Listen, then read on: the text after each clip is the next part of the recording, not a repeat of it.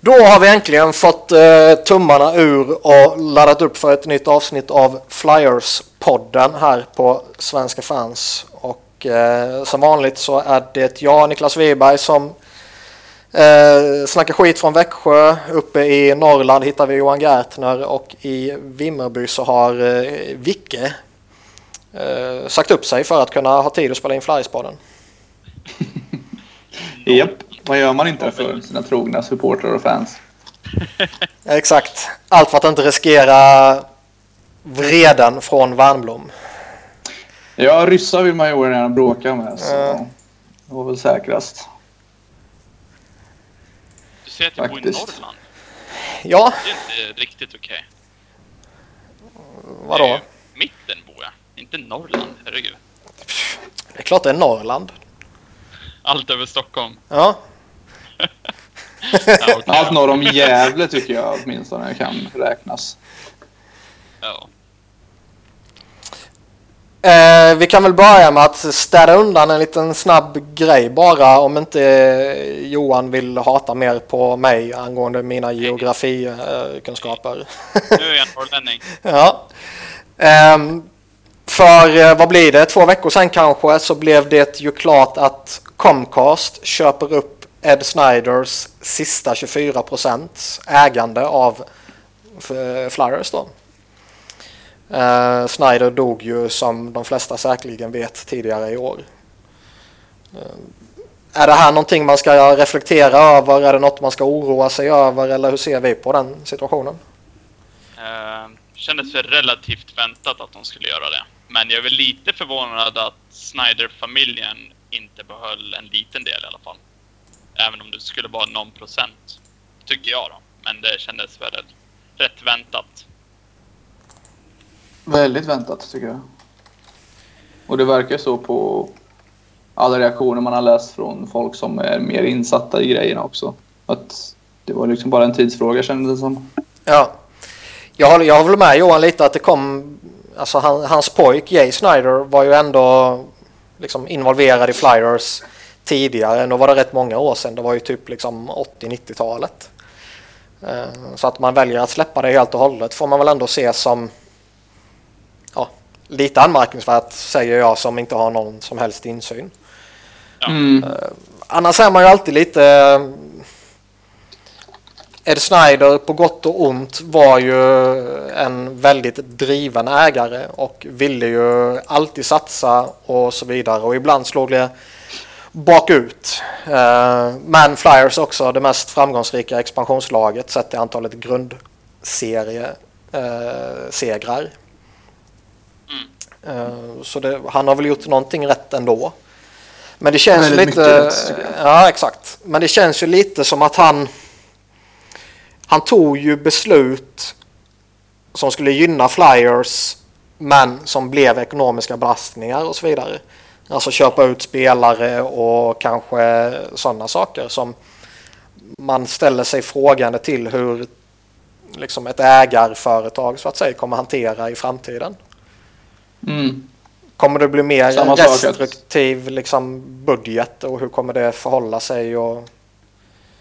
Han sa väl någonting om att om det var scouter som behövde åka någonstans och sånt, då var det liksom bara åk, fundera inte på vad det kostar. Nej, exakt. Ta över det liksom. Sådana grejer också är lite... Ja. Men jag vet inte. De har ju... De har ju ändå varit majoritetsägare så länge och jag tror att de kommer att fortsätta mer eller mindre på samma spår utan att lägga sig i för mycket. Mm. Utan lita på att Flyers-familjen så att säga gör fattar rätt beslut och så backar de upp det ekonomiskt. Ja, lite så. Ehm, det går ju lite spekulationer att Comcast liksom gillar den här lokala förankringen. Som det innebär då Mm. att äga ett, eh, ett lokalt lag. Ehm, sen spekuleras det ju också lite om att han kanske överväger att sälja Flyers. Och ett rykte som jag inte vet alls hur förankrat det är men som ändå snackas om det är ju att Joshua Harris eh, som tidigare ägde Philadelphia 76ers tror jag det är och som nu är ägare i New Jersey Eh, att han kanske skulle sälja Devils och ta över Flyers istället. Men har inte Mm. eh, 76ers och Devils som ägare nu? Jag Ja, vet, jag jag vet inte om han är Jo, kvar. jag De tror, hade ju, de hade ju köpt två e-sportlag. Eller, äh, läste jag. Och då tror Mm. jag, tyckte jag läste att det var att 76ers, alltså ägarna, också ägde ett NHL-lag och att det var Devils. Mm, Ja, han kanske, han kanske vet. fortfarande är kvar i 76ers. Men eh, han, han är i Devils i alla fall, det är det enda jag vet. Okej. Och det skulle vara ett uppköp om han köper Flyers för hans del. Ja, och jag tror inte att en sån kille köper flyers för att tjäna några miljoner dollar extra. Utan i så fall är det för att han ser att de har att det finns potential att faktiskt vinna och bli framgångsrik där. Ja, alltså det är väl ingen som köper ett hockeylag eller fotbollslag, eh, alltså riktig fotboll, inte amerikansk fotboll, för att tjäna pengar. Nej. Utan det gör man ju för att man eh, antingen vill tvätta pengar eller, eller- för att man har ett eh, intresse. Men det, det enda som oroar mig det är väl lite det här som jag var inne på att eh, kommer förutsättningar förändras när ett företag sitter och bossar och inte en, eh, ja, en galen, på gott och ont, ägare. Ja, nej, det tror jag inte. Jag tror det kan bli lite, alltså lite skillnad kommer det nog bli. Men jag tror ju fortfarande att om, om Comcast nu väljer att behålla och inte sälja så tror jag fortfarande att de kommer ligga på, alltså runt taket. Om, inte för att de har dåliga kontrakt utan liksom att de, de om Flyers nu som det ser ut som kommer ha bra cap-kontroll och så kan man, ja, runt ett slutspel om man behöver så kan man ta in en, en spelare eh, för slutspelet som kostar ett par miljoner utan att ens fundera på det. Eller vad det nu kan vara, Mm. även om det är någon sign, signing-bonusen eller ja, hur det nu kan vara. Mm. Men lite skillnad kommer det nog bli. Mm. Eh, ska vi hoppa in på några sådana här rykten som cirkulerar kring ligan kanske? Ja. Eh, vi såg ju för eh, någon eller två veckor sedan kanske det var att Jacob Truba hade begärt en trade från Winnipeg. Det är alltså inte bara Brysgalov som hatar Winnipeg. Nej. Du hade Bryskalov rätt alltså. ja. Eh, nej men han gnäller ju lite. Den officiella ståndpunkten är ju att han är missnöjd med att han får spela på vänstersidan. Eh, han vill spela på högersidan och därför har han begärt en trade från Jets. Eh, är det en spelare som vi kanske skulle vilja gå efter och ta till Flyers? Nej. aktuellt överhuvudtaget. Alltså jag gillar Truba, men kostnaden och det kontraktet han vill ha är Mm. ju inte så roligt. För det snackades väl om att han vill ha 6 miljoner plus, tror jag. Eh, på lång tid, om jag har läst rätt. Ja, däromkring. Det är ju alldeles för mycket. Och sen skulle han kosta åt helvete för mycket och trada till sig också tror jag. Så Ja. att, alltså dels lönen och dels att man skulle få ge upp kanske typ Wayne Simmons för det. Mm. Minst. Om jag får tolka Hockey's Future forumet rätt i alla fall så är det väldigt Det var väl märkligt. snack om att de vill ha en likadan. Topp 4 back fast left-handed. Ja, Ja, och plus lite till och vad Ja. det nu är. Ja, jag, vet ja. inte, jag tycker inte han är värd det. Nej, alltså jag gillar honom, men jag känner väl också lite att varför ska man uppgradera en position och offra en herrans massa tillgångar eh, när vi med all säkerhet kommer kunna uppgradera den positionen internt. Antingen om en vecka eller om ett halvår eller om ett år. Med tanke på Provorov och Sanheim och Moran och gänget som är på uppgång nu. Det enda som talar för honom där är ju i så fall att han är rightare. Mm. An- annars är det liksom, ser jag absolut ingen som helst anledning. Nej. Men att han är rightare har väl alltså ett litet, litet plus kanske. Men det är inte värt att ge Det är upp väl något. bara Myers vid Flyers har som är writare som är Och någorlunda... Friedman också tror jag. Ja, men som har just den, om man säger potentialen. Friedman har väl Mm. inte riktigt sån topp 4 potential, om man ska Nej. säga. No, Truba är även topp 2. Men eh, det är väl Myers i sådana fall. Jag tror Provorov Ja, skulle ja. kunna bli högerfattad. Ja, det verkar som det. Ja, det är nog inga problem. Ge honom en klubba och en vecka. Eh, skulle vi vara mer intresserade av Johnny Hockey? Eh, det verkar väl som att han kommer komma överens med Calgary men det är väl alltid lite skoj att spekulera och det var till och med någon i Boston media som gick ut med säkerhet och sa att en av hans polare trodde att Johnny Hockey hamnar i Boston eller Philly. Problemet där är att han inte... Dels att han skulle vara så in i helvetes mycket dyrare att trada till sig också. Ja. Och att jag vet inte, det är svårt att få plats med honom under lönetaket speciellt. När eh, Ghost och Provorov och de behöver nya kontrakt inom ett par år också. Mm. Så det, på så sätt är det ju inte lätt heller att få plats med, med typ 8 miljoners kontrakt till. För det första måste man ju få plats med han. Och då måste ju antagligen en av Giro och Voracek bort.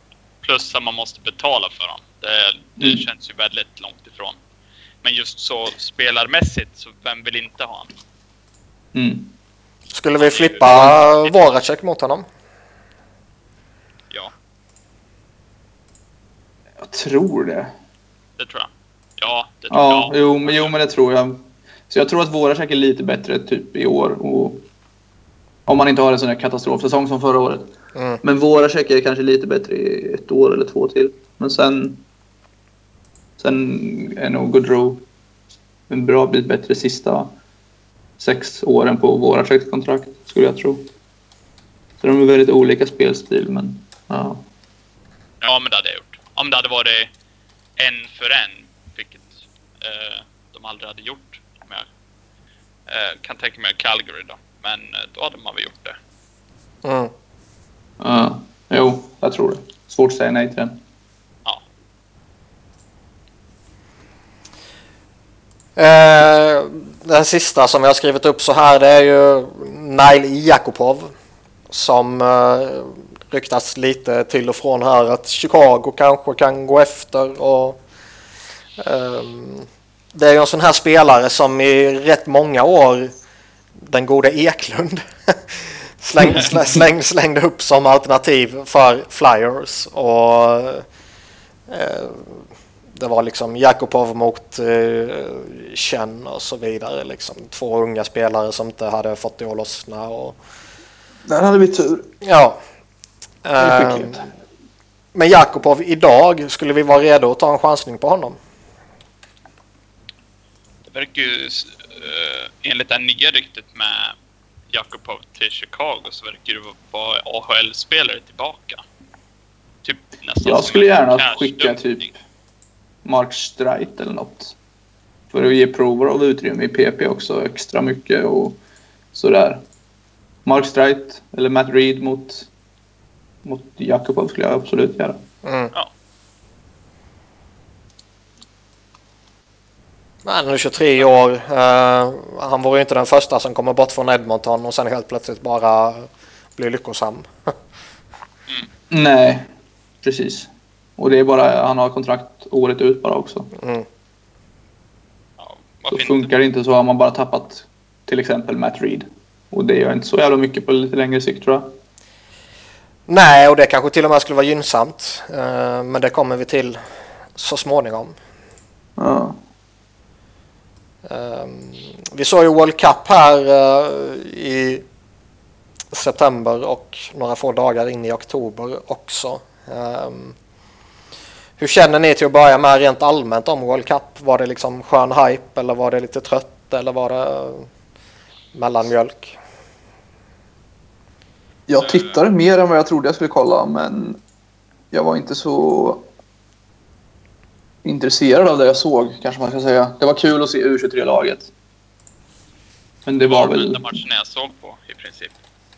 Jag kollade på en hel del mer, men alltså det var så här, titta med ett öga samtidigt som man gör annat hockey, typ. Mm. Inte, inte så engagerad. Jag Nej. tyck- det är Jag tycker att Viasat-studion gjorde ett jävligt bra jobb dock. Väldigt, väldigt bra jobb i studion med Granqvist och Wallin och dem. Jag var väldigt imponerad av Wallin.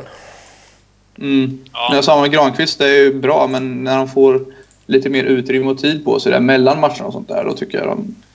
Är riktigt bra sändningar, men sen... han- Ja. Kommentatorer och experter var väl lite si och så. Nu var du snäll. kanske ni, ni som följer mig på Twitter har väl kanske uppmärksammat vad jag tycker om det. Du är inte ensam.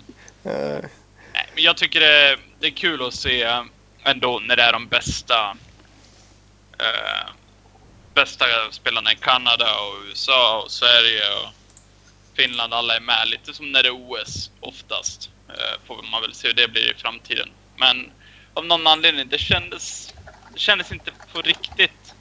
Och jag undrar om det har någonting att göra just med Team Europa och eh, även eh, Team Nordamerika då, även fast de var jävligt roliga att se på. Det är Mm. inte riktigt samma grej. Nej, det blir det inte. Jag, jag tror mycket har att göra med vilken tidpunkt det spelas också. Ja, Alltså de, de lägger det eh, under en period där spelarna inte är eh, liksom i matchform. De lägger Mm. det under en period där nästan alla europeiska fans har ett hemmalag så att säga. Som precis har sparkat igång säsongen. Alltså, Ja, då kollar man ju hellre, följer ju... Alltså, då är det nytt och fräscht fortfarande. Säsongen precis igång, då är det kul att följa. Sen blir det serielunk i november, då är det inte lika spännande att följa SHL. Nej, precis. Och sen liksom eh, en bit in i World Cup så börjar training camp för NHL-lagen och då blev ju, i alla fall jag personligen, blev mer intresserad av campen än av World Cup. Ja. Samma här. Det känns som att det är en försäsongsturnering för de bästa spelarna. Istället för att de är Ja, men lite Cham- Champions Lite Hockey. League fast Ja, några nivåer högre då. två eller tre nivåer högre.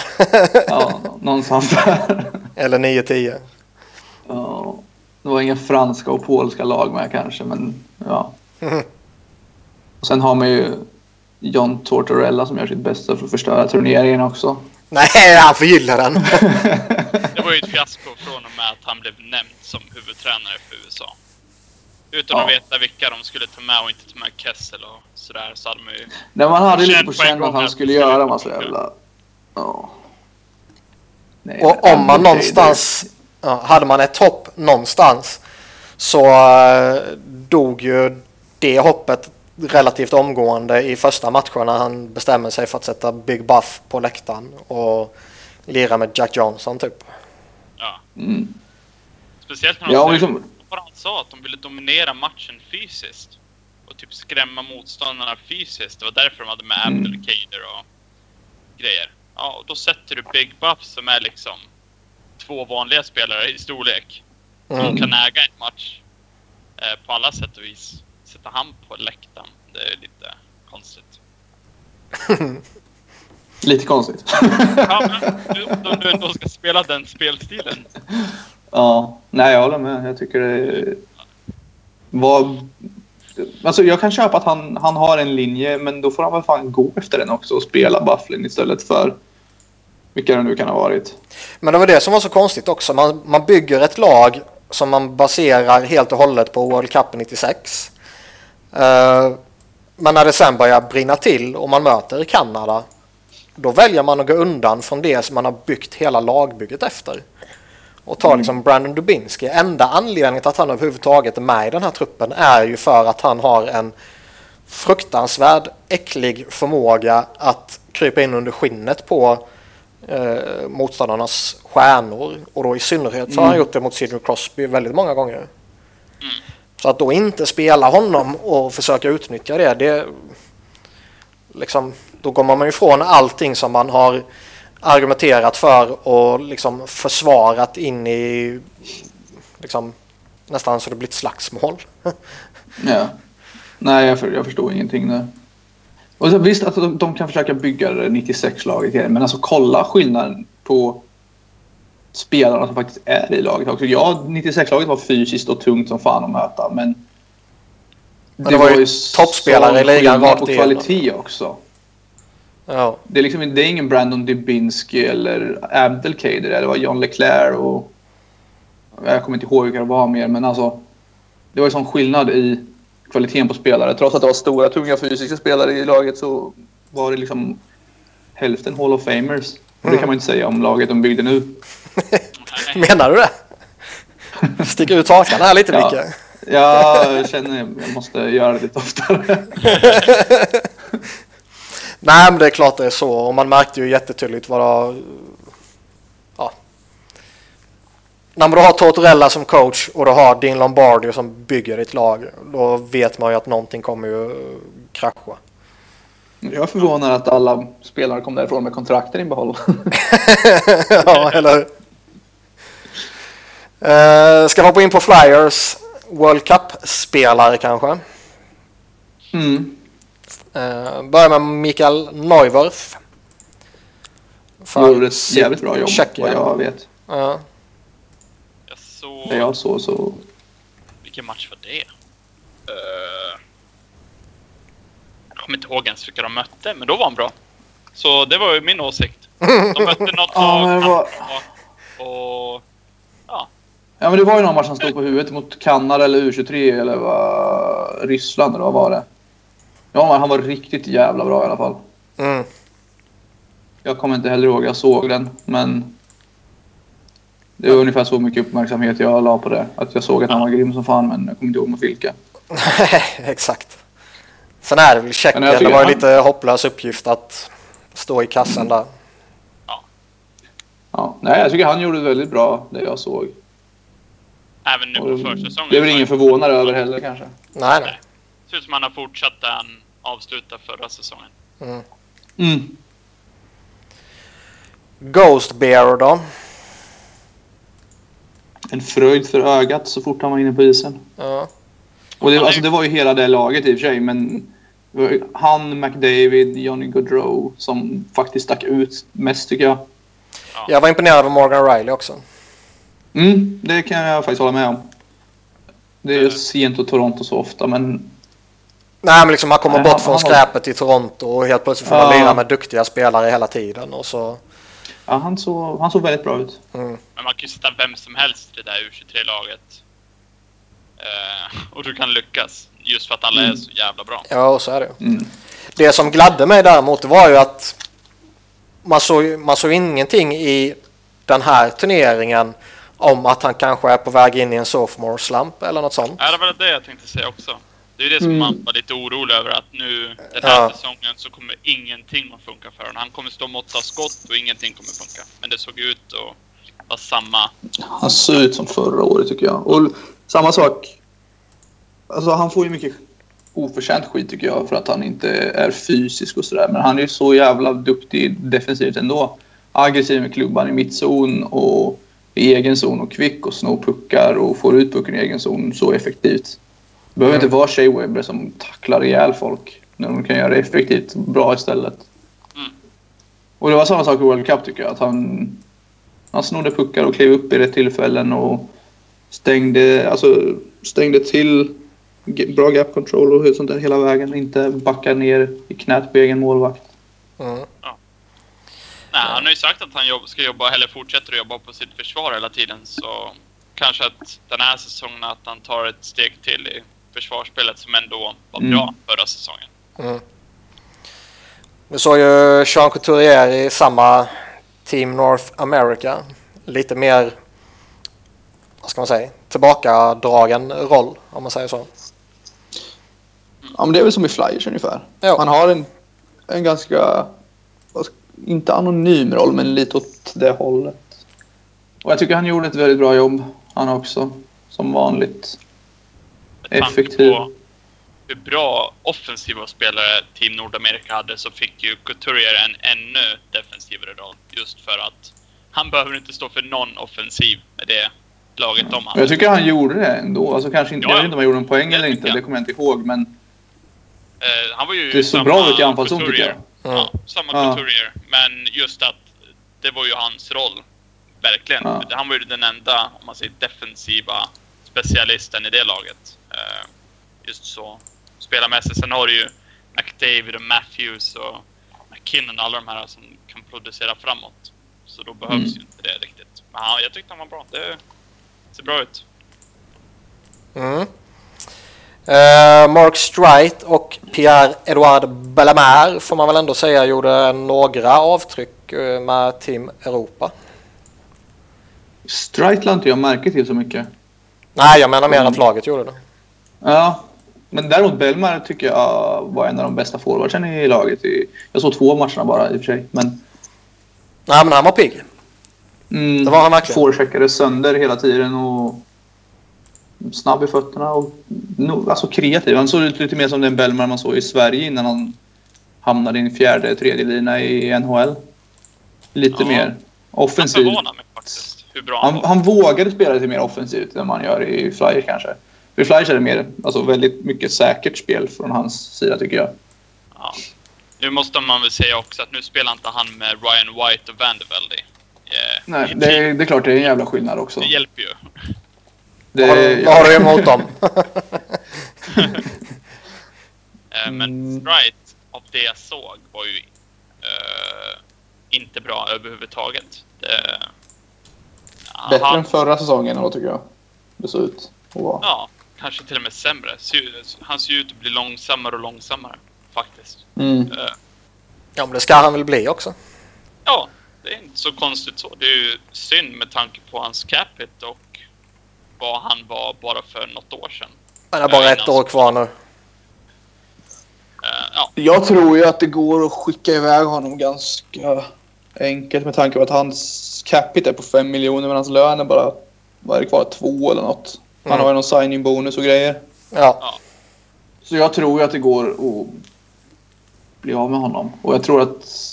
Jag tror man kan hitta någon desperat jävel framåt. Eh, kan man vad heter det? Trade Timonen, deadline. Som inte har spelat Precis. av eh, blodproppen. Eh, eh, Mm. Och du får ett andra val och ett tredje val av Chicago Tror som kan skeppa Strite som fortfarande kommer spela. Det är det. Tvekar jag tänkte precis faktiskt på Timonen också. Att då kan man åtminstone få ett femte val eller något för, Ja. för Strite. Det tror jag. ja, Förhoppningsvis. Även om man inte skulle få någonting så är ju inte det hela världen om man spelar ut sitt kontrakt. Nej. Eh, Nej, det är det faktiskt inte. nej, jag tycker han i det stora hela har han ändå gjort eh, vad man kunde förvänta sig och kanske till och med lite mer. Mm. Ehm, hur ser vi på Giroud då? Han fick inte spela jättemycket i Kanada. Fuck Mike Babcock. Jag kan skriva under på det. Ja, nej, men jag vet inte. Jag trodde ju inte- kanske inte att han skulle få jättemycket istid, men jag tycker ändå att han är betydligt bättre än vad Ryan O'Reilly är. Mm. Till exempel. Och det, det... Nej, jag vet inte. Kändes Alltså- att de spelade Riley i fjärde kedjan istället för Giro just för att det skulle vara någon defensiv fördel. Men fast jag tror inte det. Ja, det är klart, O'Reilly är riktigt bra Det defensivt. Men jag att tror de är likvärdiga ungefär. eh, De gick efter. Vilket är rätt Mm. konstigt med tanke på att har du ett så bra lag som Kanada har så behöver du inte ens fundera på att spela försvarsspel i princip. Nej. Eh, På det sättet. Sen blir det väl alltid lite udda när en spelare som var med i den ursprungliga truppen eh, petas till förmån för, vad var det, tre stycken forwards som kallades in i efterhand. Ja, det fattar jag inte. Mm. Ehm, nu menar jag inte att Corey Perry var dålig, snarare tvärtom. Och, eh, Riley var väl inte dålig heller, men det var ändå Nej. spelare som tillkom liksom. Mm. Nej, jag vet inte. Men sen, nej. Det gör inte mig så mycket. Det innebär i och för sig att jag tror han kommer vara ha lite extra glöd i ögonen i början och han blev inte skadad. Det kanske han har blivit annars, man vet aldrig. Så, Nej, det är det enda man bryr sig om. Ja. Det var, jag sa faktiskt det, jag vet inte om det var vem det var jag pratade med. Att, vem de skrev på Twitter. Att det gör inte så jävla mycket att Giro inte spelar något i World Cup. Alltså det var en av sakerna jag satt verkligen och hoppades på när Ghost var inne på isen. Bara bli inte skadad, bli inte skadad. Nej, precis. Så nej, jag vet inte. Det gör inte så jävla mycket tycker jag ändå. Sen är det irriterande. Det var kul att se honom i den omgivningen och den miljön. Men ja. Ja, det känns ju inte jätteaktuellt att han kommer vara med om vi ser nästa gång. Om de, Nej. kör, de kör, om de kör var fjärde år, eller hur de nu har tänkt. Jag har faktiskt ingen koll på det där. Ja, och 2020 är det tillbaka. Ja, Mm. det känns ju inte jätteaktuellt att han kommer med då. Med tanke på att då ska ju McDavid in och så är det säkert massa, eh, massa andra som kommer gå före. Jo, Mm. Det känns väl lite som att Giro kommer vara som en Joe Thornton eller sådär. Eh, Nej, jag tror han kan ha gjort sitt i Kanadas landslagströja nu. Faktiskt.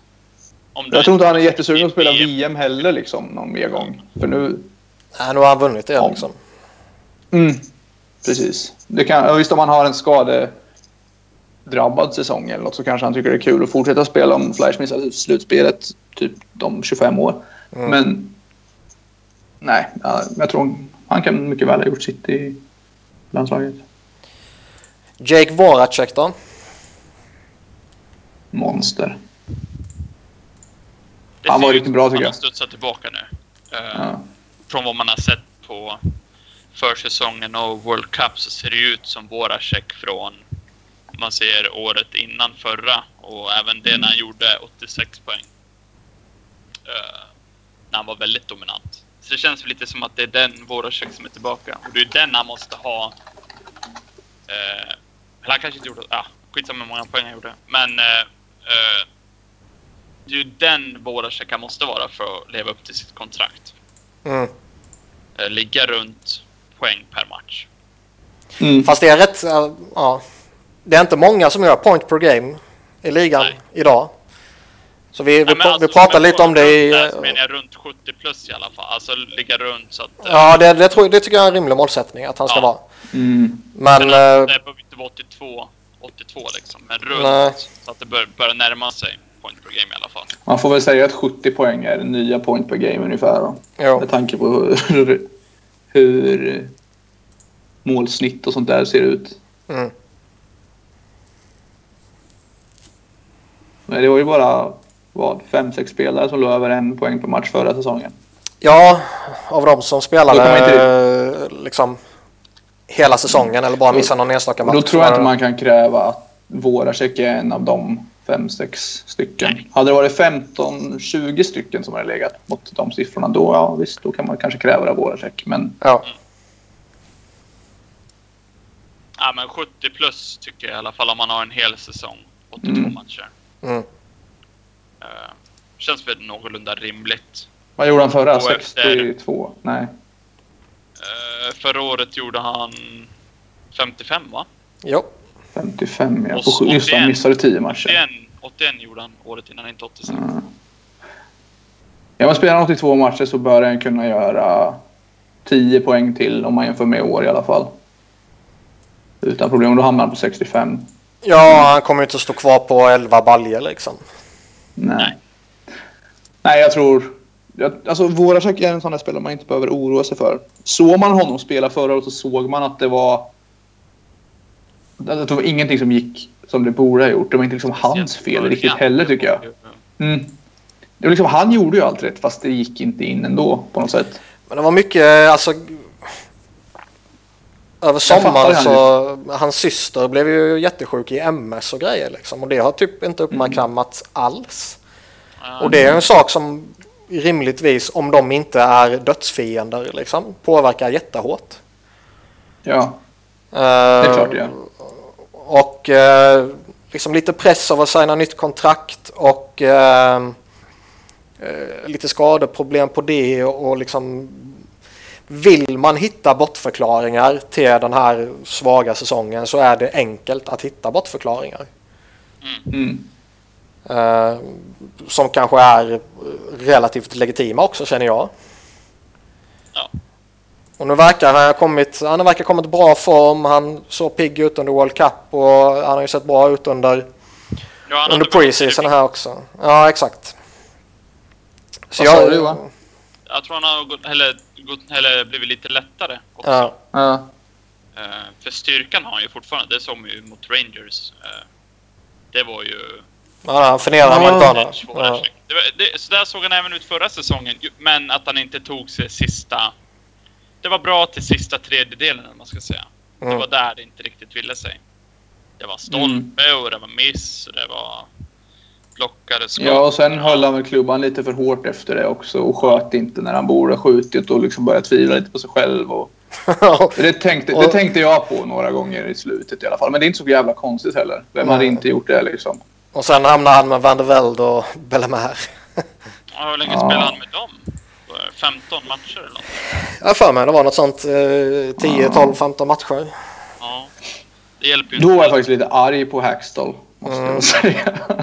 Jag tror inte det är rätt väg att gå riktigt. Nej, det är en sak att göra det i en eller två matcher som någon form av Mm. bestraffning. Men eh, Ja, Men jag tycker inte man borde bestraffa honom ens, utan vad fan... Nej, det tycker- nej, det Dubbel PP-tid eller något istället. ja, jag håller med dig. Men eh, om man tänker på hur de kanske resonerar.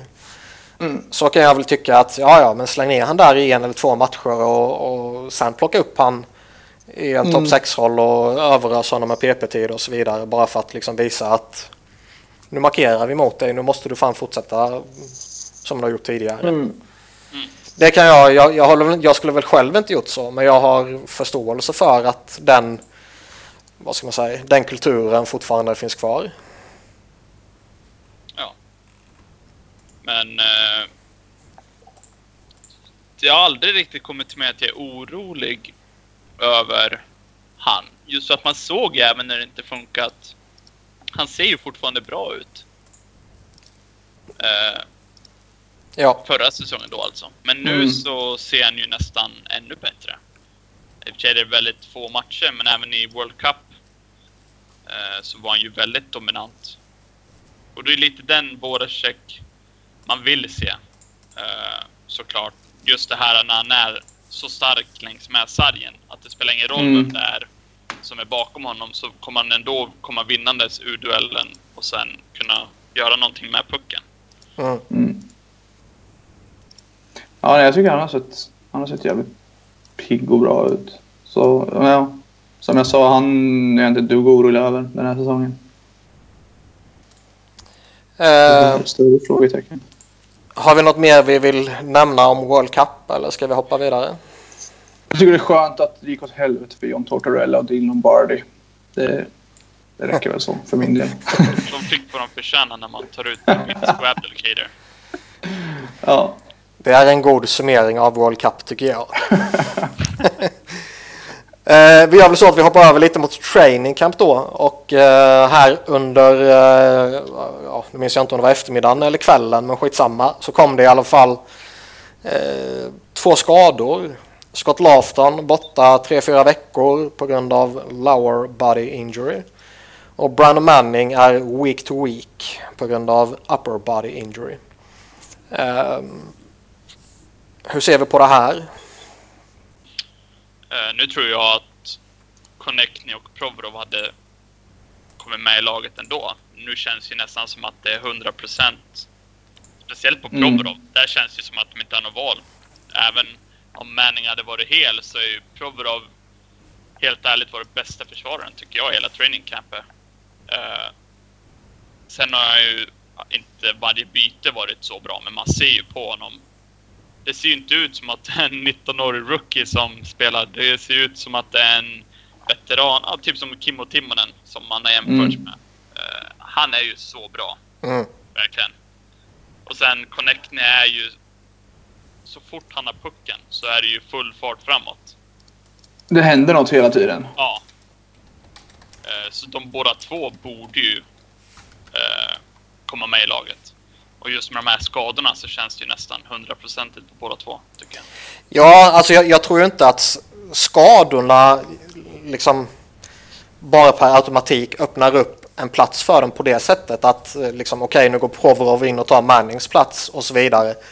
Nej. Däremot så öppnas det ju upp en väldigt eh, stor möjlighet om man pratar rent matematiskt med eh, ja, hur man pusslar ihop laget i slutändan. Du ska ha 23 spelare. Mm. Nej, jag tror, jag tror att de hade, de hade fått stanna oavsett. Ja. Jag tror inte det, skadorna påverkar överhuvudtaget Connectny eller Provorov Jag faktiskt. tycker ju att rent så spelmässigt hur de har spelat och om man säger att Flyers även hade haft en hel trupp utan att de två är skadade så känns det som att Connectney kan gå in på en topp 6-roll. Det finns en lucka liksom redan där som han ser ut att ha fyllt Mm. på ett bra sätt under training camp. Och samma med Provorov i en topp 4-roll redan nu. Mm. Eh, sen just med skadorna så känns det som ännu mer definitivt. Fast egentligen så spelar det ingen roll för att de har varit så pass bra båda två under training camp. Men Connecting ska ju vara i tredje ikväll va? Mot Rangers.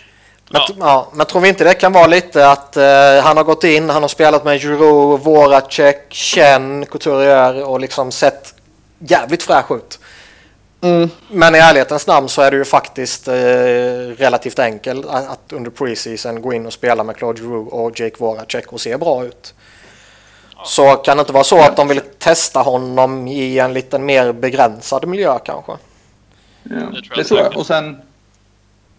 Ja, Spelar precis. väl han med Chen och mot Devils? Vilka spelar med då? Han spelar med Chen och... Han har spelat en, jag minns inte vilka matcher det var, men nej. Han, nej, han har spelat en med Giroux och Chen. Och han har spelat en med Couturier och Voracek. Ja, så Ja, kan vi det vara. Ja. Men jag minns inte Det är vilka matcher det relativt var. enkelt att spela med ja, båda de kedjorna. Ja, Giroud rätt- han sist mot Rangers. ja.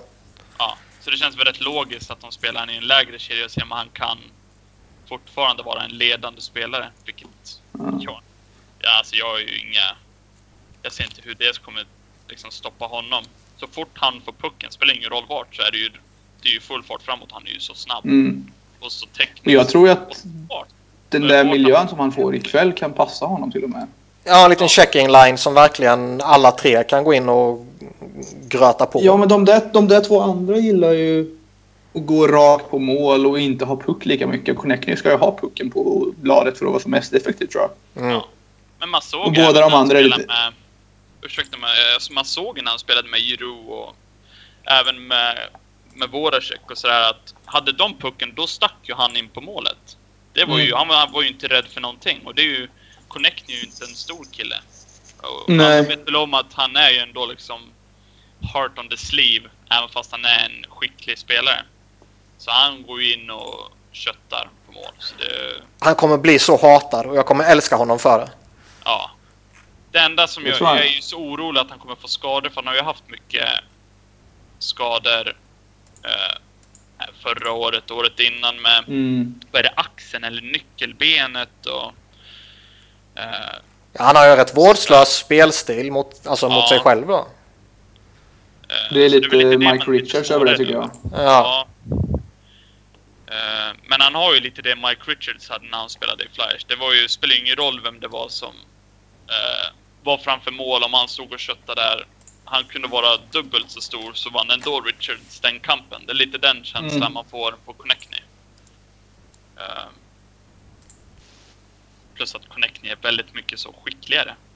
Såklart. Han är ju helt magisk med pucken. Mm. Ja, men jag tror det kan...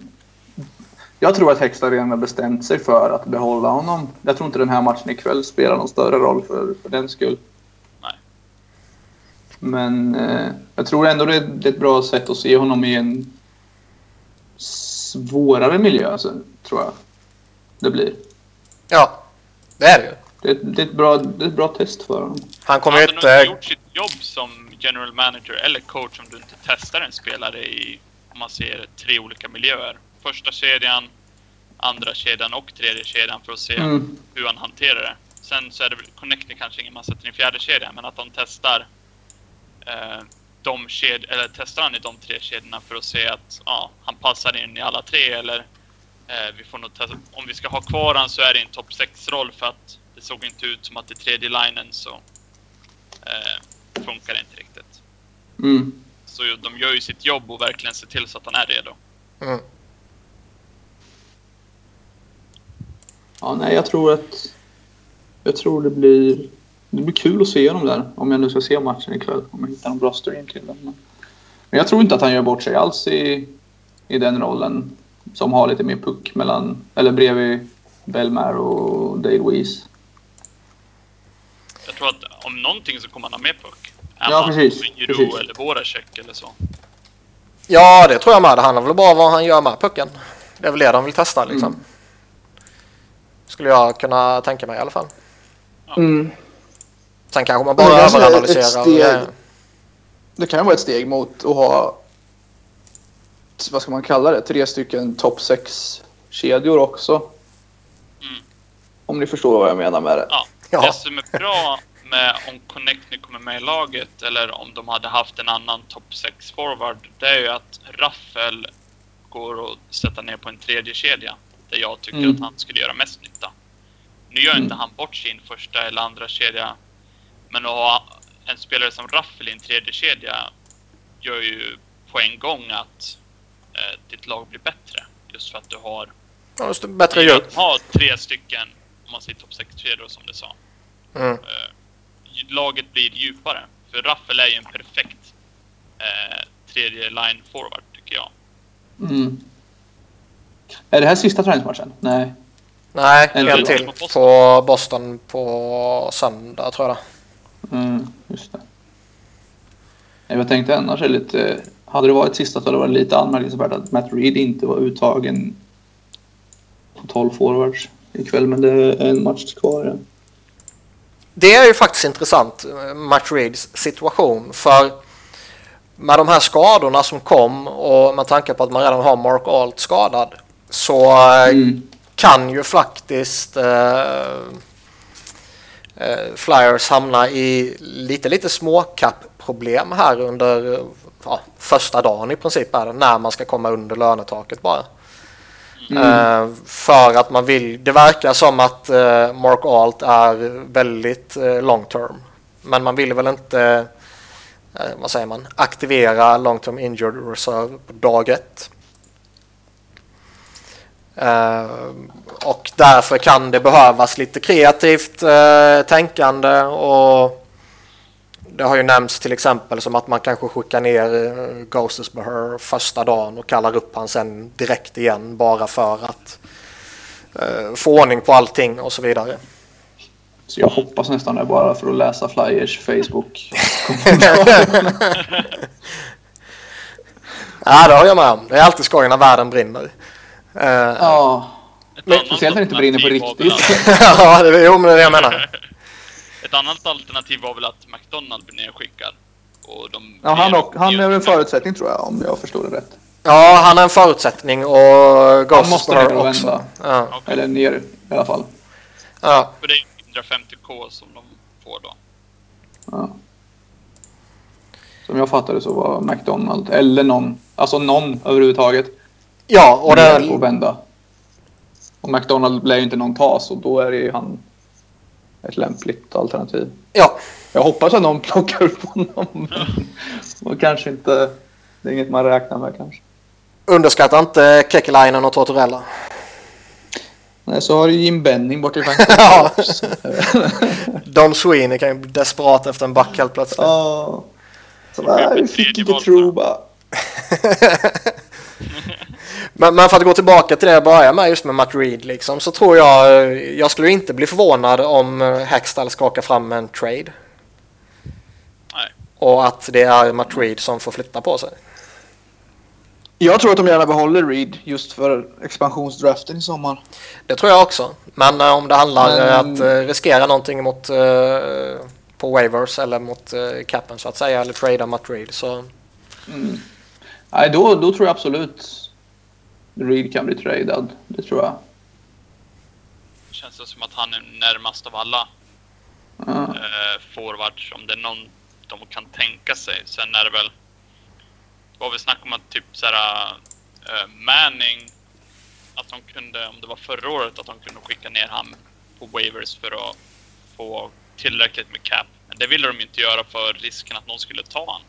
Vilket kändes Mm. väldigt konstigt för vem, vem skulle ta honom känns det som.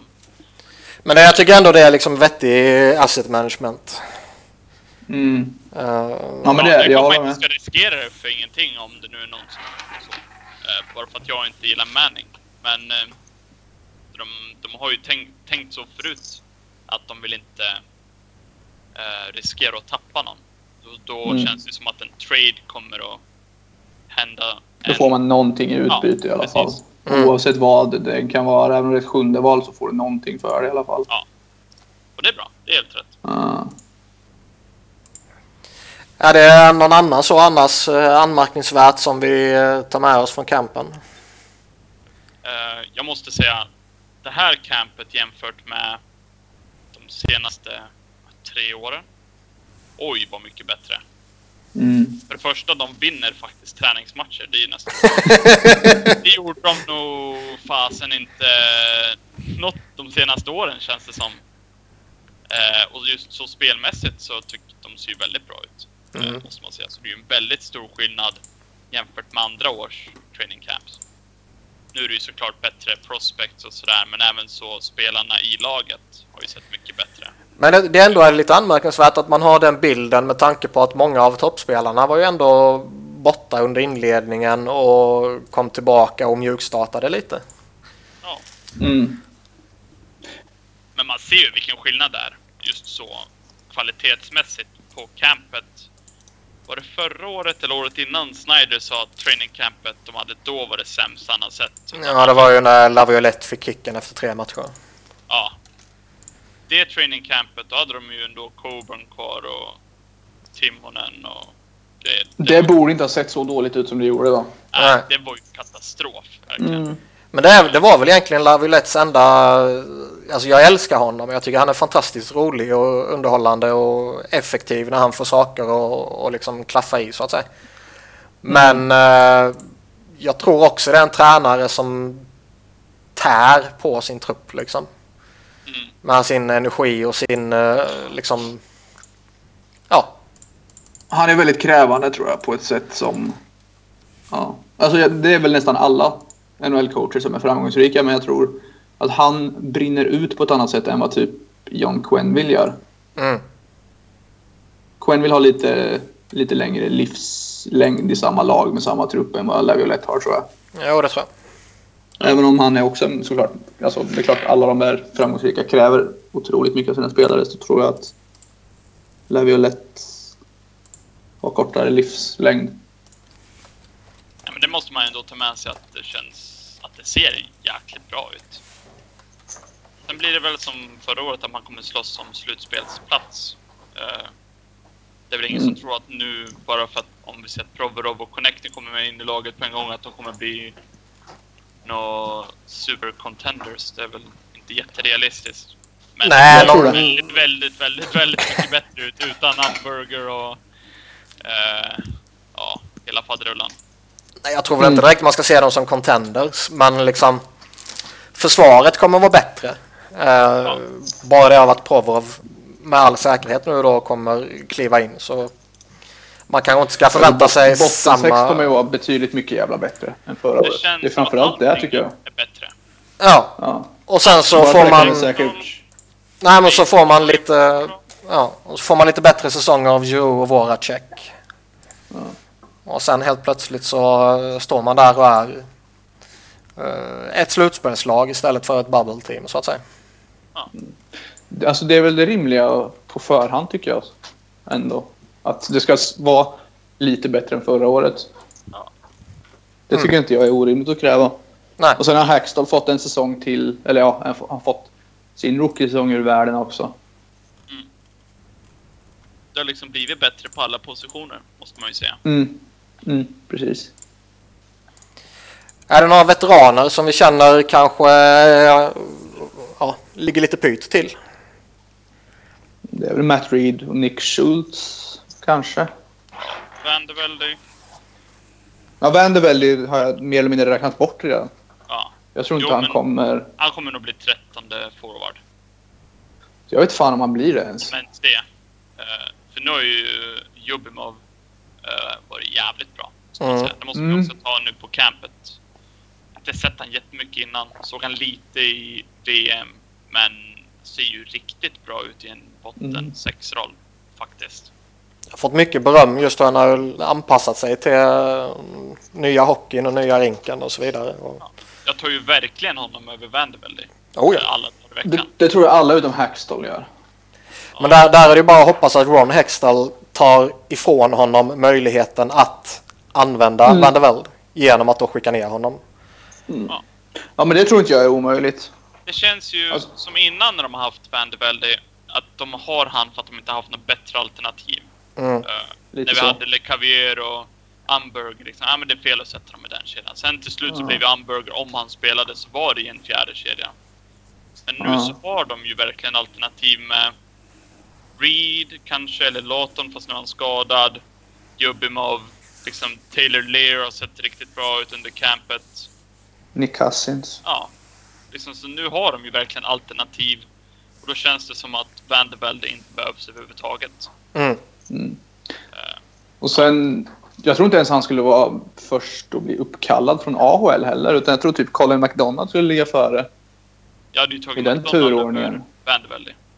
Mm. men Jag tycker han såg riktigt bra ut. Alltså med tanke på... Inte riktigt bra Giroud-klass såklart. Men riktigt bra jämfört med vad man, trodde när han kom upp i slutspel till exempel. Nej, jag håller han- med. Jag håller med. Alltså han var ju en positiv, positiv överraskning kanske man ska kalla det. Istället för att se riktigt bra ut. Men, Mm. Nej, men det håller jag med ni, om. förstår vad jag men, ni förstår vad jag menar. Jo.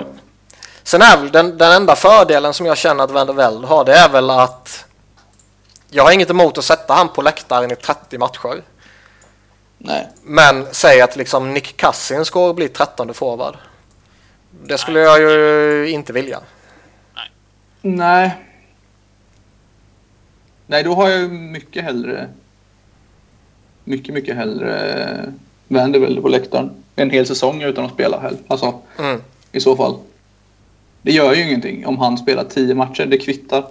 Det känns ju som att han kan gå in, att han är 13 forward om ens det, och så spelar han eh, 20-30 matcher max på en säsong. Med att Åh. liksom ut det han, det han kan ge dig under de matcherna.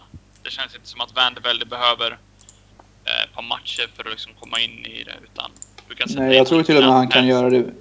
Han kan till och med göra det bättre om han bara spelar 20 matcher än om han spelar Ja. 70 matcher, tror jag.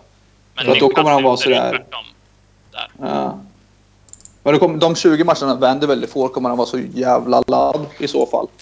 När han äntligen får spela så då kanske han har lite mer extra energi i fötterna jämfört med vad han hade förra säsongen till exempel. Han borde inte vara med eh, max 13 forward i min Ja. uppställning. Så är det. 14 forward gärna för min del. Ja. Ja, gärna 20 forward. Ja. Ja, men, nej, men jag, jag kan tänka mig att, att ha alltså typ Jubimov och Cousins eller Lawton som roterar som 12 forward. Sen har Vanderbilt som bakom de två som sitter på läktaren hela tiden. Mm. Förutom det blir skador och avstängningar och sådär. Ja, men det håller jag med. Känns väl också som att nu när låten är skadad att det är lite större chans att Jubimov kommer med i laget. Faktiskt. Mm. Ja, chanserna ökar väl för Låten alla. slåss ju om en botten 6-plats. Eh, rätt. Eh, så är en fjärde kedjeplats känns det Mm. som. Mm. Jag tror att Jo- Jordan Will tror jag kan ligga bra till också. Han har ju faktiskt varit bra under campet. Det måste man ju ge. Mm. Det känns ju han som helt fel spelare att sätta en botten 6. Mm. Eh, Han ska vara i fjärde ikväll va, tror jag. Mm, jag tror Eller? det. Jag tror det. Jag ska, jag ska kolla, jag såg fan. Men det är väl också lite som, som Viktor var inne på tidigare om att man kanske vill ha tre stycken scoring lines. Då är ju Jordan kan- Will ett eh, väldigt bra alternativ. Cousins, Gordon, Wheel i fjärde ikväll här. Ja. Gordon är jag eh, imponerad av också. Han kommer ju att spela som fjärde center. Det känns ju Ja. Faktiskt som Mm. att det är rätt låst. Det, det som oroar mig lite det är ju det som eh, Dave Hackstall sa häromdagen att Bellemare och Gordon kanske får leda varsin kedja. Ja. Vilket då innebär att Bellemare går in som tredje center. Nu är väl det baserat på vad han gjorde i World Cup så skulle väl inte det vara kaos. Men eh, jag tycker väl det är mer relevant att titta på 82 matcher plus slutspel förra säsongen än att titta Mm. på en handfull World Cup-matcher. Och eh, baserat på förra säsongen så har jag ju svårt att se Bellemare som något liksom självklart alternativ i en tredje kedja. Skador och grejer man gör, man måste lyfta upp någon, ja, då kan väl han vara den spelaren. Men jag skulle inte vilja att han börjar där. Nej, det skulle inte jag heller vilja. Problemet om du sätter han i en tredje och Gordon i fjärde så blir det ju flera andra spelare som hamnar ur. lite så ur position. Mm. Mm. Eh, att du kommer att tvinga Cousins att spela kanske en fjärde se- kedja på kanten. Känns ju inte som hans, där du får ut det mesta av Cousins, men då var jäkligt bra förra året. Mm. Eh, såg väldigt lovande ut. Så jag förstår inte riktigt varför de skulle ha en varsin kedja. Nej. Nej, det är väl fascina- fascinationen eh, av Bellemare och den gamla fjärdekedjan och så vidare. För mig så ska Belmer spela på kanten i en fjärde kedja. Ja. Ja, Det känns som att han använder sin fart bättre och forecheckar bättre än vad han Mm. gör åka i mitten på banan på något sätt. Ja. Han är bättre lämpad för att spela ute på kanten i NHL. Men han, han spelade aldrig center i elitserien va? Gjorde han det? eh, jag är lite osäker men jag tror väl inte han gjorde det på heltid så att säga. Nej. Jag har för mig att jag blev så väldigt förvånad när han helt plötsligt var center i NHL förra året. Ja, det- Han har aldrig varit det. Det blev ju alla. Ja, Det var ju samma Sen tycker inte jag att han, han gjorde inte bort sig kanske. Men alltså, det finns ju bättre alternativ till det. Ja. På något sätt.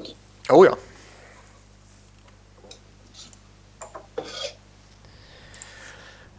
Eh, har vi något Men mer har- från kampen att ta med oss? Ivan Provorov. Ja. Ja, Jag vet vi pratade om honom men, men jävlar vad bra han ser ut. verkligen.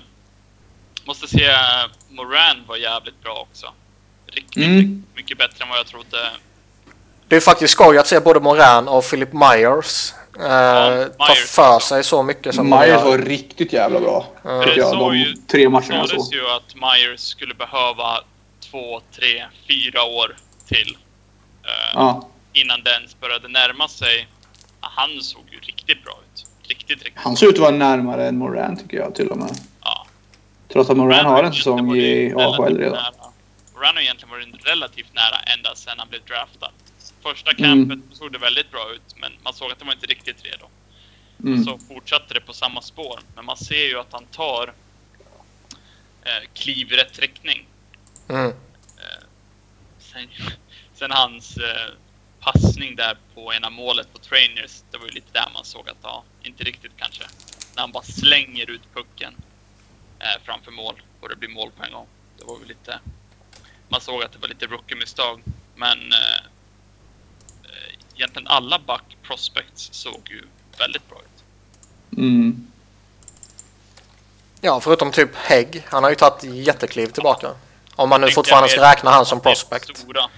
Ja. Eh, Jo, men han har ändå varit med i den stora gruppen tidigare ju. Mm. Då är det egentligen Sanheim som är den enda vi inte har nämnt utav de stora jag tänkte på. Mm, ja, nej, jag, för, jag förstår det, men Hägg har ju ändå det- liksom tidigare har han varit med i den stora gruppen. Men jag tror att Hägg, alltså visst han kanske var... Vad ska man säga? Han kanske var ett bra prospect ändå, men jag tror att han blev lite mer hypad än han borde ha varit för att Flyers inte hade några prospects överhuvudtaget. Lite som typ Kevin Marshall och Mike, Mike Testwide och de där. Alltså för länge sedan. Ja, ja, ja. Så jag tror hade Hägg blivit draftad förra sommaren så tror jag inte alls han hade fått samma hype. Visst, han har gjort bra sedan han kom över till AHL, men ja, jag tror han har fått lite, lite för mycket hype sett till vad han egentligen har gjort. Bara för att det inte har funnits någonting. Det är ingen som kommer att glömma vad vi hade innan med Kevin Marshall. det, är ingen som kommer glömma det. De mörka tiderna. Nej. Nej. Vad, hur tror vi att den slutliga 23-mannatruppen ser ut? Mm. Om vi då eh, plockar bort liksom de här skadorna då. Eh, Så vi tar inte ut tror- Lafton och eh, Manning till exempel. Ja, det blir väl McDonald som nerskickad. Om de nu skickar ner, vilket de lär att göra. Eh, ja, innan Manning skadade sig så hade jag ju sagt antingen Manning eller McDonald. Känns väl rätt logiskt. Men med Manning skadad är det, är det sju backar i truppen nu va? Är det inte det? Ja, det är det. Men det, det är väl i så fall av cap-anledningar Ja, som han behöver skickas ner dag ett. Ja. Och då blir McDonald sjunde back. Och så... Jag tror de hellre har McDonald spela i AHL eller NHL än att ha honom som sjunde back faktiskt. Oavsett vilket det är så tror jag han kommer spela mycket i år. Jag tror inte han kommer vara sjunde back faktiskt. Jag kan väl kanske tänka mig att eh, alltså, om nu Provorov tar en plats, vilket han ju måste göra typ. Så kan jag väl Mm. tänka mig att han kanske kommer rotera in och rotera ut lite. Mm. Vilket jag inte Det är nog inte omöjligt heller. Ja, vilket jag faktiskt inte skulle ha något emot heller. Att man mjukstartar lite med en, en rookie. I synnerhet en så Mm. hypad rookie. Istället för att bränna sönder han efter en och en halv månad liksom. Det känns som att de kommer, om de börjar med det där så kommer de inse sen hur bra han är. Och så kommer de att spela han hela tiden. Mm. En gång. Mm. För nu under campen, han spelar 27 minuter plus varenda match tror jag han har spelat. Eller något sånt där, 25 plus i alla fall. I Han är ju mest istid av alla på försäsongen ju. Powerplay och penalty kill och det... Nej, det... Han har... Det är liksom A plus på alla kategorier. Mm. Han har, liksom, han har passerat alla test. Och ser ut att bara bli bättre och bättre ju mer han spelar. Mm. Mm. Ska vi Ja, snacka... nej, Ja, nej, kör. Nej, nej, jag, jag tänkte bara säga det, att jag tycker Provorov har sett... Alltså, sett så otroligt redo ut och bara blivit bättre och mer redo för varje match. Även under försäsong och alltihopa så... Nej. Det, alltså, det går inte att skicka tillbaka honom. Men alltså det, det, det säger det är helt ju... omöjligt nu. Ja, det säger ju så mycket också när de i första matchen slänger ut honom 29 minuter liksom. Mm. Och sen dagen efter spelar de honom 23 minuter. Ja. Då... Eh, Då såg han ju lite tröttare ut. Alltså, Ja, jo, men inte det- dålig, men han var inte lika aktiv, pinchade inte lika hårt och tog inte lika mycket risker och sådär. Men Nej, jag nej. tycker ändå ett mognadstecken också. Att han vet att han är lite sliten i kroppen och då spelar han därefter också. mm, Det tycker jag snarare är positivt än negativt. mm. Att Men han ju- vet liksom om sina begränsningar där. Att, Ja, ja, verkligen. men Men, men just att de slänger ut honom så hårt är väl också Mm. ett rätt tydligt tecken på att nu ska vi testa den här jävlen. Ja. Och, ja, det tycker jag absolut det är. Ja, och han har ju svarat på alla frågor. Ja. Och det är väl lite, jag, jag har ju fått känslan att han har eh, en plats att förlora. Han har inte en plats att spela till sig utan han har en plats att förlora. Eh, och det har han ju inte gjort ju. Nej, det har han verkligen inte gjort. Snarare tvärtom. Mm. Han har ju sett bäst utav alla backar, skulle jag säga. Mm. Sen eh, så har- ser man ju Ghost Despair när han spelar att oj, här har vi liksom någonting mer också. Men just Mm. så i alla zoner och alla situationer så ser man ju, då är ju Provorov varit bäst av allihopa. Mm. Och vara det som 19-åring, eh, det, ja, det är rätt galet.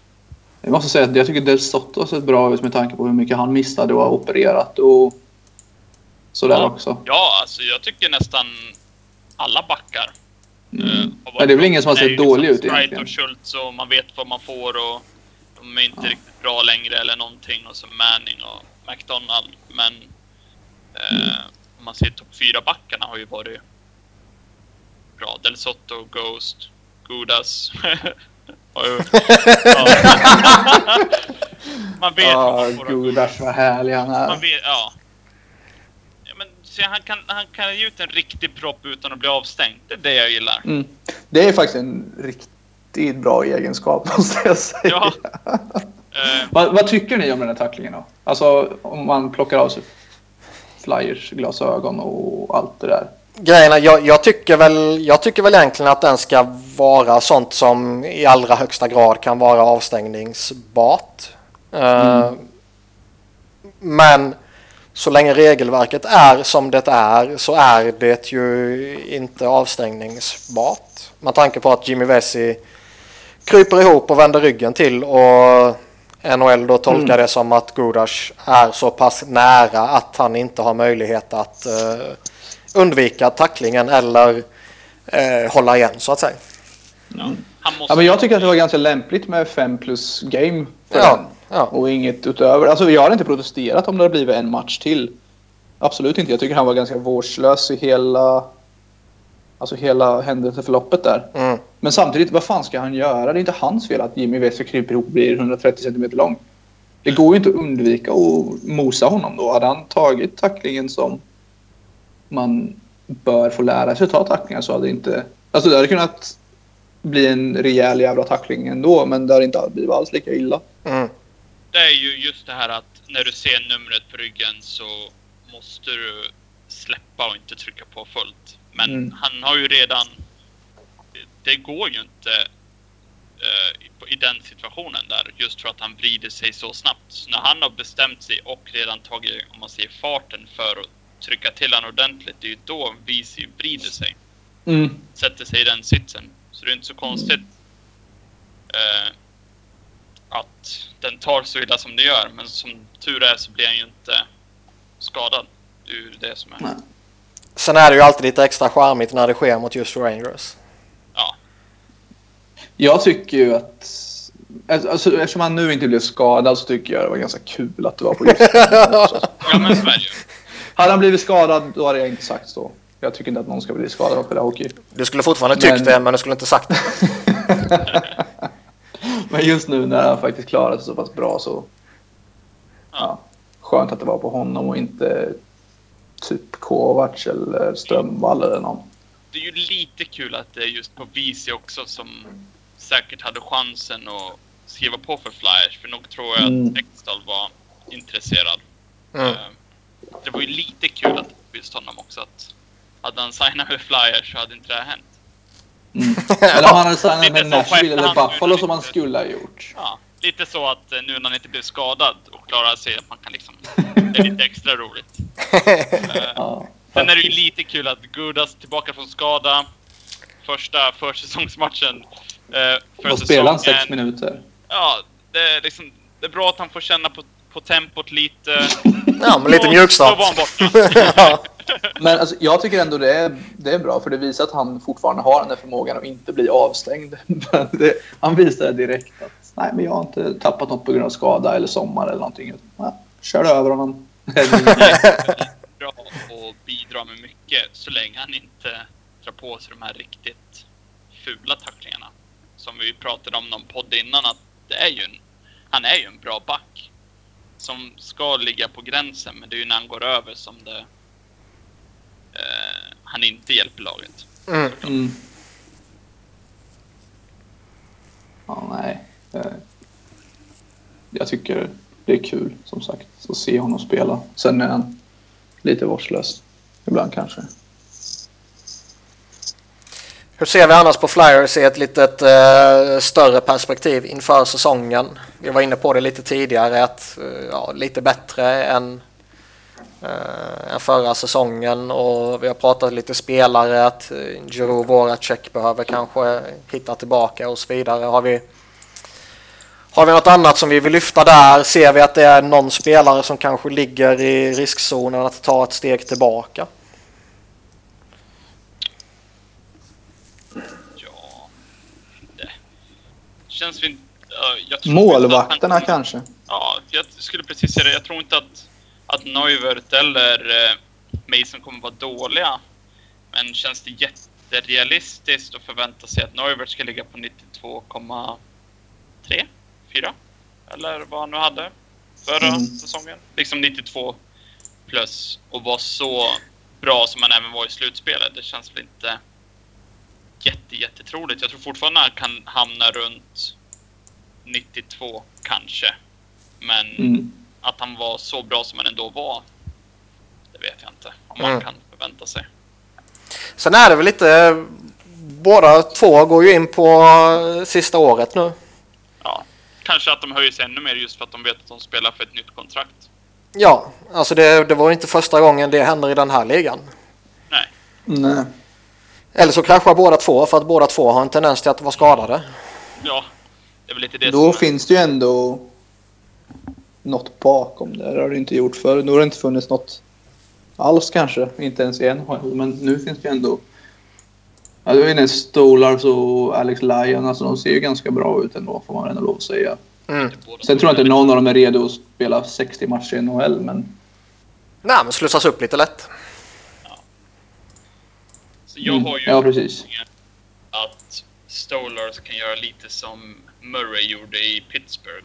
Att om det blir skadad så kommer han upp och kan spela bra. Sen att Murray går upp och är hur bra som helst är väl inte jätte eh, troligt. Men att han ändå, att om det blir skadad, vi ser att Neuvert blir skadad som det blev, eller det var Mason i slutet av säsongen som blev skadad. Då kallade de ju upp eh, Stolars, men han fick ju aldrig stå. Det var match efter match efter match. Och de Mm. verkligen, ja, när de skulle spela in sitt slutspel, att de vågade inte helt enkelt att spela Stolars. Nu tror jag att... eh, Nu tror jag de hade vågat göra det. hoppas att om det skulle bli så igen, att den blir skadad, att de vågar spela han och att han klarar av det. Vilket jag tror. Mm. Ja, precis. Jag tror att... Jag tror inte det är några problem att slänga in honom. Jag tror inte att Flyers ledning tycker det heller nu. Jag tror inte var. att de behåller båda två för nästa år, Neuvert eller Mason. Med tanke på vad Neuvert kostar så tror inte jag heller det. För jag tror att han... Alltså visst, om han kan tänka sig att skriva ett nytt tvåårskontrakt på under två miljoner. Då tror inte jag Flyers alls är främmande för att behålla honom. Nej, det känns inte Som- jätte... Men jag tror inte det är re- realistiskt att tro Nej. det heller. Att... Och jag tror Mason vill ha mer än fyra miljoner också. Ja. Om de nu väljer att behålla Mason, vilket jag tror de kommer göra. Ja, Om vi ser att båda två lägger sig på samma siffror som förra året så finns det nog inte på världskartan att båda två stannar kvar. För det kommer bli för dyrt. Nej, Och precis. då känns det ju stabilt att ha Stolar som man kan bygga på säsongen han hade förra året och kanske till och med ta ett extra steg eh, så att han kan vara backup om, man, om vi ser nästa år. Mm. Och det är ju inte helt illa om man har en backup som är, vad är han, 22? Och Mm. liksom börjar vara redo att ta över första spaden snart. Mm. Det är så. Ehm, så det känns väl rätt logiskt att en av dem kanske kommer vara kvar och så kommer Stolers för andra målvakt nästa år. Mm. Känns det rimliga steget faktiskt. Ja, det tror jag också faktiskt. tror vi att det finns någon flyer som kan utmana om någon eh, award i ligan? Pro Bro om allihopa. Han vinner Vesna som första back. Nej, eller hur? Det var stort. Ja, nej, men jag tror Pro Bro har väl en liten chans att vinna. Eh, stå helt stilla i huvudet. Rookie Calder. Calder, ja, precis. Är Liten chans. Jag tror att han kommer inte få tillräckligt mycket PP-tid för att göra 40. Men alltså det, det, kän, det känns som att Aston Matthews måste ju krascha fullkomligt för att inte han ska vinna Calder. Ja, bland annat han. Och sen har du liksom, du har andra också. Du har, det finns några i Phoenix, det finns Connectny. Mitch, Mitch Marner också för den delen. Ja, jag, tror, jag tror absolut. Marner är en jävel på att göra poäng. Man Mm. vet ju aldrig. Det är ju det som är grejen. Även om Connectny nu kommer med i laget och får en topp 6-roll. Man vet ju aldrig om det bara smäller till. Eh, och- Nej, nej, får mackor av Jake Voracek hela säsongen. poäng. Alltså man vet ju aldrig. Det är det som är så svårt. Han har ju verkligen, om man ser egenskaperna för att trycka in massa baljer och poäng och sådär. Men En grej med Connectny som talar för honom i så fall är väl kanske att jag tror inte han kommer vara i närheten av att utmana en Calder, men att han förmodligen kommer få Giroux roll fast i andra PP då. ja, Där Couturier har stått innan och inte gjort det bra alls. Mm. Och då kanske man sätter Couturier framför kassen istället där jag tror att han gör ett jävligt bra jobb. Och om Connectny har så mycket puck uppe på kanten där och står och matar Provorov eller Strite och Couturier i slottet typ. Alltså det är klart. Det blir rätt mycket vad ska man säga? En, enkla poäng är väl fel ord men poäng som Mm. inte hade kommit om han inte fick spela PP såklart men ja, det, är, Ja. det är en tacksam roll att göra mycket poäng i, i PP och Mm. ha just den där. Nej, men så är det om jag, om jag tänker på Connectny så känns det lite som när eh, Max Domi gick in i ligan. Man, Ja. man, liksom, vet att det är en talang men man vet inte om man liksom är redo och hur det är liksom med, med storleken och eh, sådär när det är lite mindre spelare. Han gick ju in och var riktigt bra. Eh, Domi tyckte jag var riktigt kul att se förra året. Ja, men det faktiskt. är lite samma, lite så spelstil. Det är liksom uttrycket balls to the wall. Det är liksom kött Mm. lite båda två, Connecting och Domi. Så man vet ju aldrig. Eh, nu tror jag att Matthews, om han är hel, kommer att vinna rätt. Med tanke på hur han såg ut i World Cup och vad jag har sett lite highlights och sånt där från försäsongen i övrigt. Å andra sidan så Så, verkar ja. det som att han ska spela med Matt Martin. Ja, Sätter ett tak på en 30 poäng.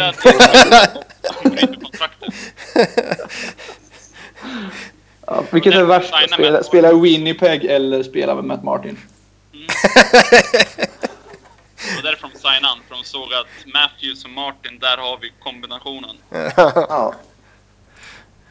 Ja, herregud. Nej, jag tycker lite... Det känns Jag, jag lite- förstår inte det där. Ja, faktiskt. Du har den mest lovande forwarden, rookie-forwarden i alla fall.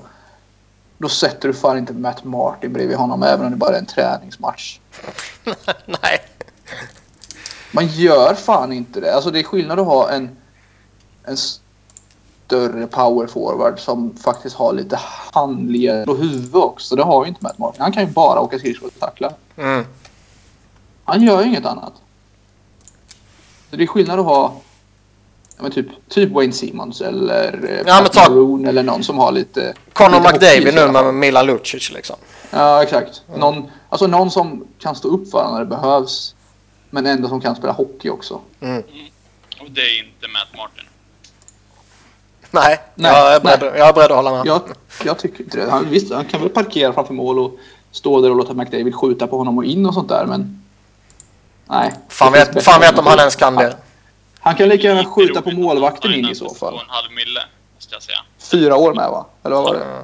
Något sånt där. Två och en halv mille för en kille som inte kan göra någonting förutom att tacklas. Ja. Men jag tyckte ändå att Dale Weiss var lite alltså i överkant. Ja, men det är Men klart. samtidigt... Ja, men så har du Matt Martin. Som har spelat 438 NHL-matcher och gjort 42 mål. Mi- nej. Nej. Varför liksom? Han hade ju ett så här riktigt bra år förra året, tycker jag. Och då gjorde han 10 mål, 9 assist.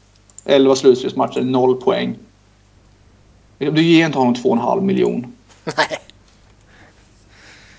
Det är bara... Nej, man gör inte det bara. Nej, jag är enig. Det finns inte mer att säga om det. Nej. Det är ett ämne som tar slut rätt fort. Eh, har vi något mer vi vill lyfta kring Flyers eller eh, vill vi nöja oss där? Du sa väl någonting om steg tillbaka Mm. som man kunde förvänta sig. Det är väl, eh, det är väl de vanliga då i sådana fall. För vi sa aldrig det. Det är väl Stride, Schultz, McDonald, eh, Matt Reed kanske. Jag tror att Wayne Simmons kan ta ett steg tillbaka. Ja, kanske det. Pro- Alltså inte spelmässigt kanske, men produktionsmässigt. Så kanske han tappar 5-10 Alltså, poäng eller något sånt där. Men det känns ju som att någonstans så måste det ju sluta studsa rätt. När han står fram. Mm. Ja, men jag, jag, jag tycker det också. Han gjorde 32 mål förra året. Och inte allihopa, men jättemånga är ju att han står framför mål och Ja. trycker dit en retur eller ja, ett riktigt... Så kanske han är bäst i NHL på det, men det måste ju... Alltså, Men, sen, men samtidigt, så, lä- så länge han spelar med några av ligans bästa powerplay-spelare så... mm. Alltså det, det jag är mer oroad över för, för Simmons, eh, kanske inte denna säsongen men i ett lite längre perspektiv, är ju 5 mot 5-spelet och hur han kommer klara av det när han oundvikligen börjar bli lite eh, sargad och lite eh, gammal och tappar ett halvt steg och så vidare. Det Jag, tycker att hoppas- han... Ja, fortsätt du. Eh, det jag hoppas, som man känns även kan vara rätt realistiskt, det är om vi ser att Flyers resignar Wayne Simmons när hans kontrakt går ut. Det blir inte allt för dyrt och när han börjar bli äldre och man ser att han, han, blir sämre helt enkelt. Att han fortfarande kan vara lite som Joel Ward där. Nu är Joel Ward Mm. 35 tror jag. Men han gjorde ju ändå 20 mål och runt 40 poäng och kan vara riktigt så bra i ett slutspel. och liksom bidra till laget. Det är väl lite så jag hoppas att Wayne Simmons kan vara när han är 30 plus. Mm. Ja, men jag tänkte säga det. Om man Att, resignar honom. det är just det jag tänkte säga. Att det är svårt att... Det är ett svårt beslut att resigna honom eller inte.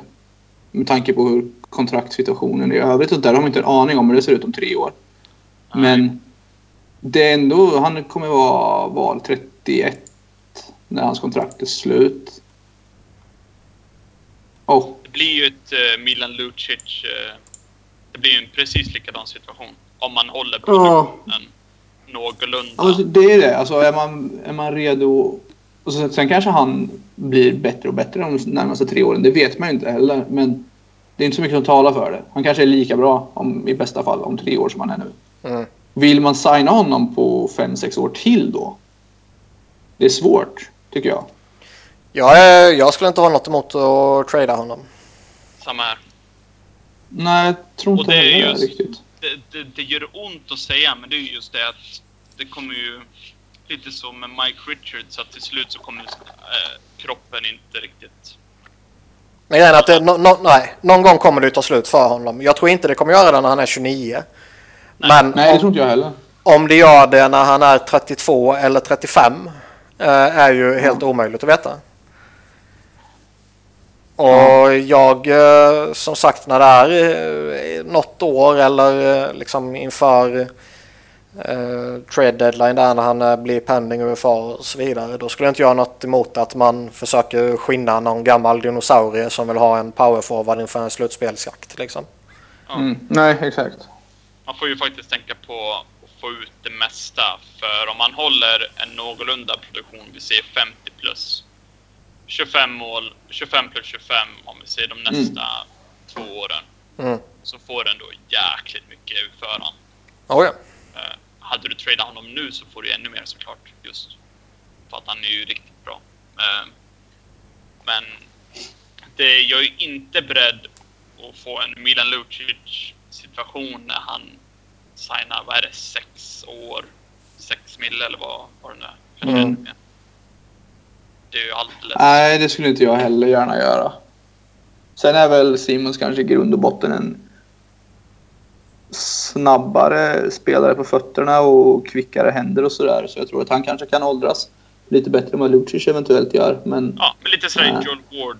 Eh, ja, men jag skulle ändå inte vilja ha det kontraktet på halsen om Nej. 5-6 år. För jag tror inte han kommer... Han kommer ju inte förlänga sitt kontrakt utan att höja sin lön med en och en halv miljon eller något sånt där i alla fall.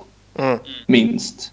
Jag tror... Alltså 5,5 är nog minimum på Simon skulle jag tro. tror han kommer eh, kräva 6 plus. Jag, Ja, precis. Det, det tror jag också. Och... Jag vet inte. Alltså jag tycker han är värd de pengarna men jag vet inte om jag vill ge dem till honom. Nej, Liksom. Det är just det att han, just för att han kan eh, tappa så fort just med den spelstilen han har. Mm. Det är oftast så är det inte att de tappar lite grann utan de tappar allt känns det. Mm. Ja men i en spelare som Simon så räcker det till och med att han att han eh, kliver in i fel fight mot en kille och får en, en oturlig smäll i nyllet och får hjärnskakning och Ja. ja. Ja, eller så bara blir det att han har stått för många gånger framför mål och typ som John Leclerc när han börjar trasa sin rygg, att han har fått för många crosscheckings i ryggen.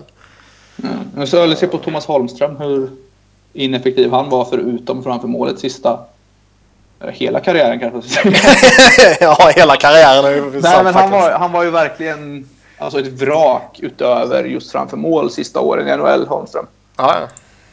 Tycker jag. Ja, så är det.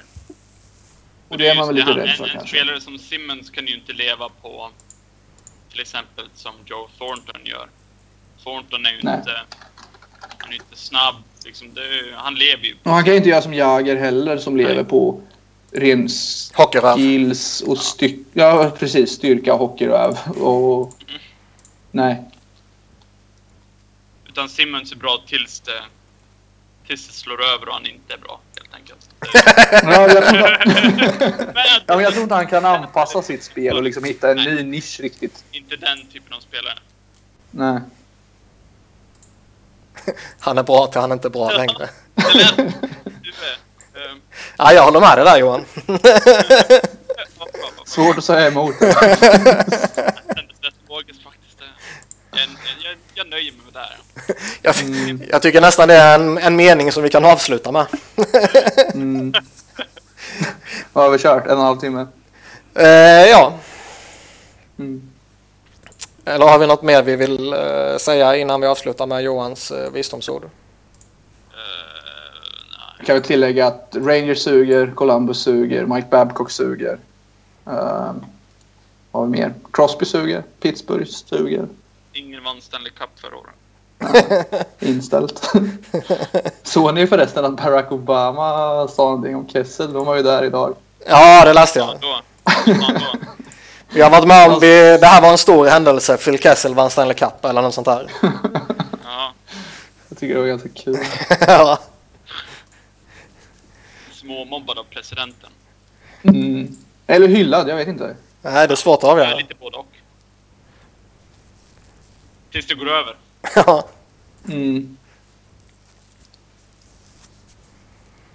Men vi, vi rundar väl av där helt enkelt. Och eh, vi får la se när vi har material för att komma tillbaka med nästa avsnitt.